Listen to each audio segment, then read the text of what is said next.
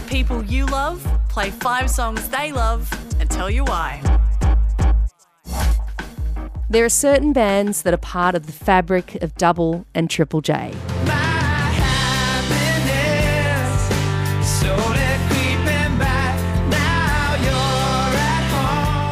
Powderfinger is one of them. As we trek through the Take 5 archives, I want to take you back to summer 2015 when Triple J was celebrating our 40th birthday. It was such an amazing time. We got to connect the dots between the original Double J to Triple J to our new Double J fam. Former presenters jumped on air. We played heaps of wonderful memories across our networks. And we celebrated with a massive concert in Sydney's Domain called Beat the Drum. Bernard Fanning joined Vance Joy on stage to cover Australian Crawl. It was a moment.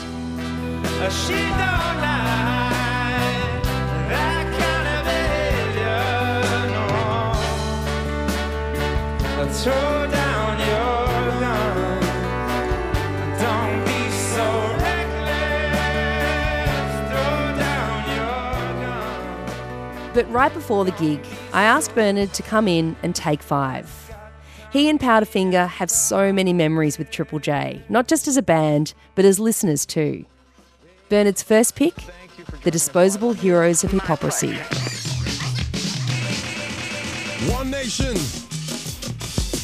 under God has turned into one nation under the influence of one. And I asked him why he chose it. I remember hearing it on the radio because, I, I mean, I didn't know a lot about hip hop. I mean, hip hop was a different scenario then too. It was nowhere near as popular or as mainstream as it is now. Yeah. Um, and In Australia. in Australia, yes, specifically. yeah, I should say. Um, and hearing that, and and hearing the kind of political power of what was being said in that song. Prior to that, I'd never really been into politics in music. When I was a teenager, I was really into like tight pants rock, you know, like Led Zeppelin and whatever else, you know. And I didn't really listen to the radio that much, to be honest. Um, and Triple J probably changed that for me a fair bit. Television, the drug of the nation, breeding ignorance and feeding radiation on television. The drug of the nation, breeding ignorance and feeding radiation. TV, its satellite links, our United States of unconsciousness. that was one of the first songs that, that kind of turned me on to the idea that you could you could be saying things really powerfully within music. I mean, I, would always loved Rodriguez anyway f- since I was a kid, and that's I mean, he just happens to be really trendy now. But um, You I- knew him before everybody else did. well, I had an older brother that that was kind of into it. Sugar man, won't you hurry?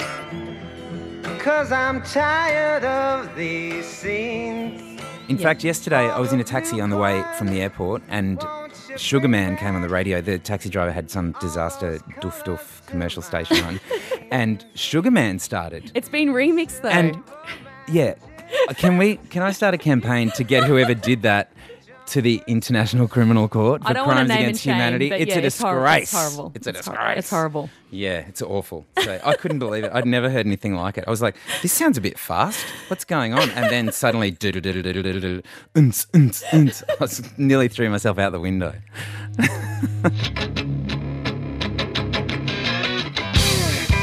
Ben Harper's Ground on Down. Tell us about why you chose that one, Bernard. I heard Ben Harper first on Triple J, same with Disposable Heroes. And I think it would have been his record before that, Welcome to the Cruel, Cruel World. Um, but that song in particular just blew me away when that came out. You're working your way from the ground on down.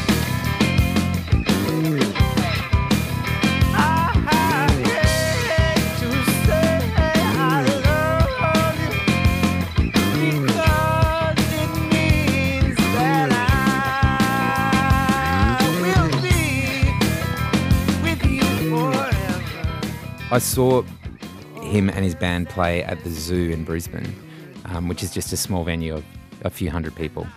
And it's still one of the best shows I've ever seen. It was just phenomenal. And I particularly remember that song. He had a, he had an incredible drummer. He had this guy who was who had like a skinhead and all these tats. He was like he looked really out of place because Ben Harper was kind of a bit of a hippie, like Yeah. a gospely hippie kind of thing. Definitely looked like he hung out at Woodford Folk Festival. Yeah, and this other guy looked like he he would beat people in train tunnels and stuff, you know. um, but anyway, he was incredible drummer, really tasty, kind of one of those guys that just played really straight, but the groove was incredible. And um, so I was really inspired by that. I remember that. But I think Ben Harper still does it now, so maybe it's kind of a gimmick that he's he's always kept in his career. But I remember at the end of the show, he he took the mic down and just sang a song a cappella to the audience, and it was just incredibly powerful hearing someone with a voice with that much soul. I mean, he's I've always really loved gospel music, like Sam Cooke and the Soul Stir- mm. Stirrers and stuff like that. So I was really kind of inspired to to try and include that in the in the music that Powderfinger was doing then too. Where whereas prior to that, it had been a little mo- bit more yelly, kind of screamy, screaming out to try and get over the bogans playing guitar. So, so you smoothed out the edges a little bit. Yeah. Well, probably yeah, and used more falsetto and things like that as as he does in that in that song. So Yeah. to kind of use my voice a bit differently. And you're working your way from the ground on down, on down. Your way from the ground on down, on You're working on a new album at the moment as well. Yeah. As Bernard Fanning, the new Yes, solo as record. Bernard Fanning from Bernard Fanning, as I have to call myself these days.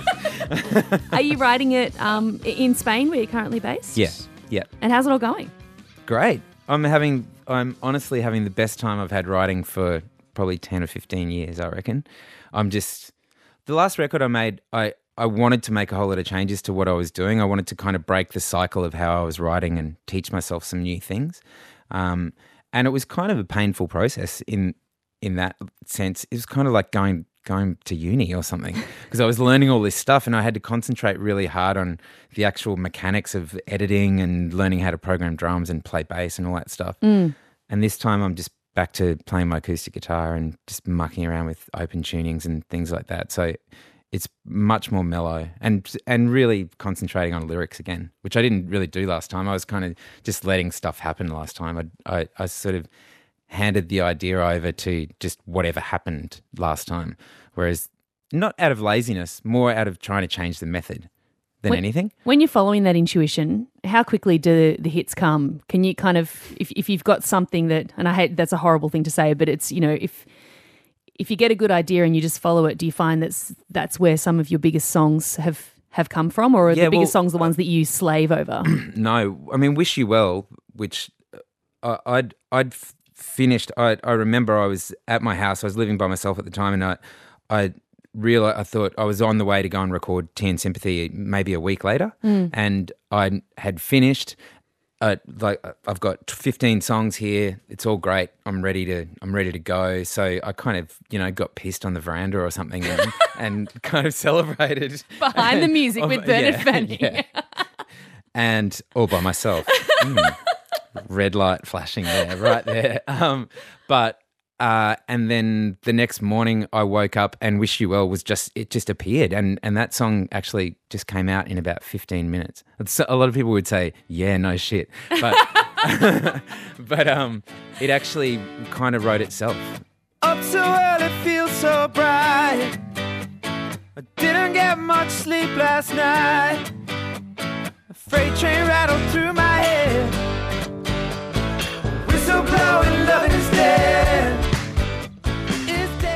And that's only ever happened to me a couple of times, and that was "Wish You Well" and "Pick You Up," which was a Powderfinger song, which which kind of got us a fair bit of attention for the first time as well, and and became a hit, I suppose. Yeah. Well, So- of course, Wish You Well was your number one hottest 100 as a solo artist. So Mm-hmm. Yeah. incredible uh, as well. And, you know, showing that direct pop songs Yeah. with a man and a guitar, you Yeah. know, can, can work That's right, and But- it was almost an afterthought that song. So on a hangover. yeah, yeah.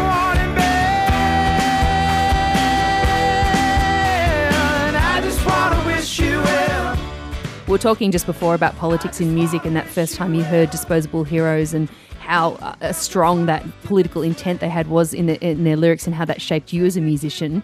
Through the years, Powderfinger haven't shied away from sharing, you know, your political heart on your sleeve.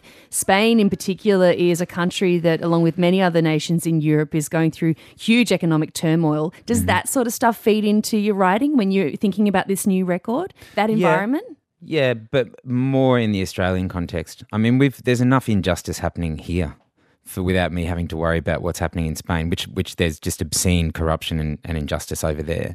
But I think I'm probably better qualified to look at what's happening here, and it's interesting to do it from outside of Australia. Yeah, do you well. still feel connected? I do absolutely. I, I actually consume more media there, uh, more Australian media on the internet than I do when I'm at home.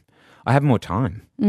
Um, I just don't have to be on my phone very much over there, which is awesome. um, so yeah, I'm I'm really aware of what's happening in Australia at the moment, and I think there's just, I mean, there's so many unfairnesses, and I mean, for me, the base one is is the asylum seeker situation, which is is just, as far as I'm concerned, is just disgraceful and inhumane. So that's definitely feeding into some of the things that I've been writing about, but. You know, I'm, I'm, I've always taken the, the approach that I can write about politics. I write about whatever makes me feel right, however I feel, whatever I feel strongly about. But if the song's not good enough to make it on the record, it's not good enough to make it on the record. That's mm. it's about making music essentially, and I think you diminish the power of a political song if it's a kind of a shit song. Yeah. you know, it needs to be a great song for it to to have any power. Now she's done, and they're calling someone.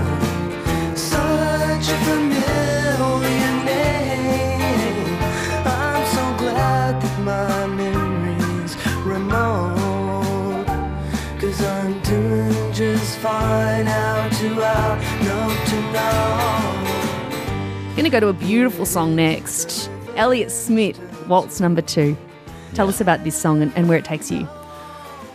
Well, I, I've always been a massive Beatles fan, and I th- it's pretty clear that Elliott Smith was as well. Yeah. And and I was I was really excited and kind of relieved to hear somebody that was a modern songwriter that referenced them so clearly, but was still so original and still had their own sound.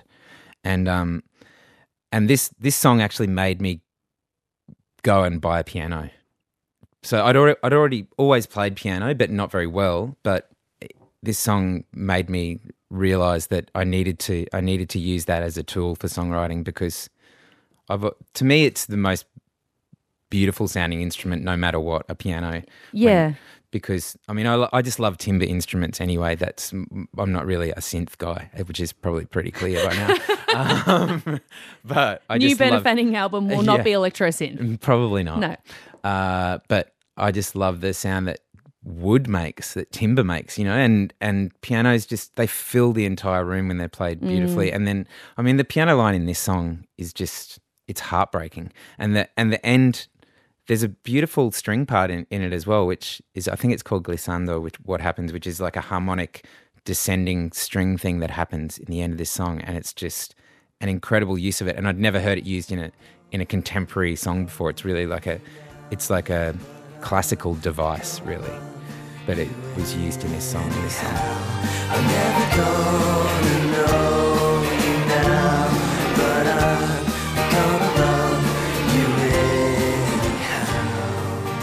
Everything about this song, the production is incredible. I mean. We Powderfinger ended up making a record with Rob Schnapf, who made this Yeah, Elliott- right. Elliott Smith record. Yeah. um, just as much of it as a result of this song as as other work that he'd done.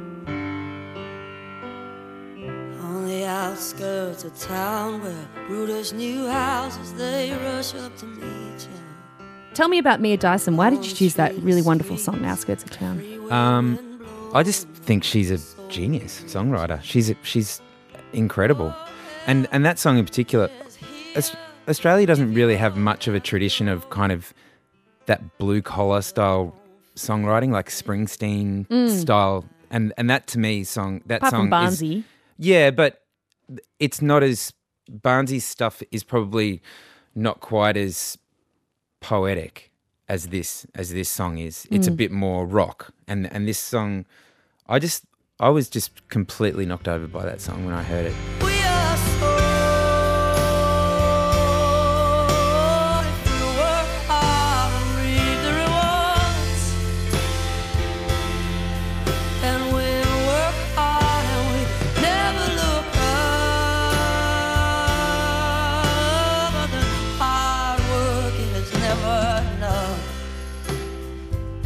I just think she's talking about you know someone on the bus going to town, going to work her second job, sweeping up, you know, and it really there's there's so much empathy in the writing there, and she's just criminally underrated. I just don't understand why she's not a, a massive star in Australia. It's incredible songwriter and that voice as well. Just so much and guitar soul. player, Yeah, and, shreds. and, and writer. In particular, I think she's her her writing is really underrated. She's magnificent, and her voice is just that melancholy. yeah, and that vibrato. Big Scary and Luck Now is the last choice that you've had for us today. Why this one? Um, these guys came on tour with me last year. Um, I've, I heard, I remember hearing a song of theirs off Vacation, which was their first album, I think, and uh, and I'm kind of a little bit out of touch. And I, so I rang my nephew to say, uh, "What's the story with Big Scary?" And he said, "Yeah, get onto it. They're really awesome." This is years ago. This must have been four or five years ago, Yeah. I suppose. Uh, and then, and so I've been a fan ever since. And then when they put this record out, not art. I, th- I think this song, I mean, this word gets bandied around a lot, but to me, this song is actually, I think it's a masterpiece. It's, it's got all, it's, it has a beautiful melody, but it also has really intense lyrics that, that kind of speak straight to that idea of when a relationship is falling to pieces.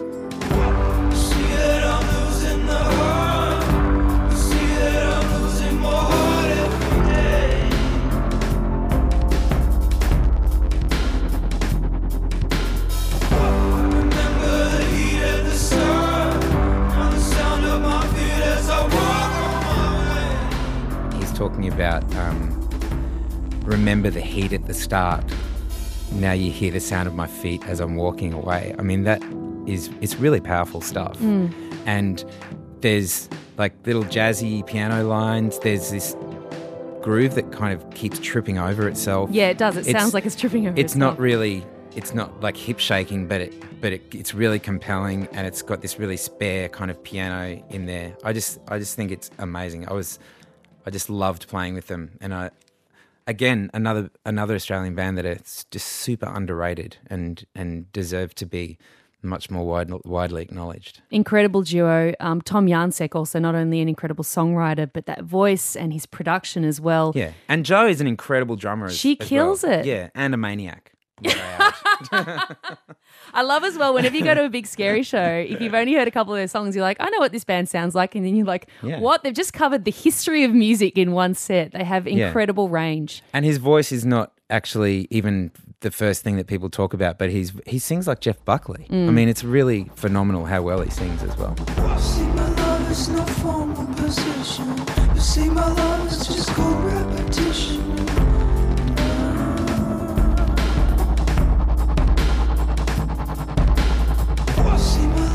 My love is no position. See, my love is just repetition.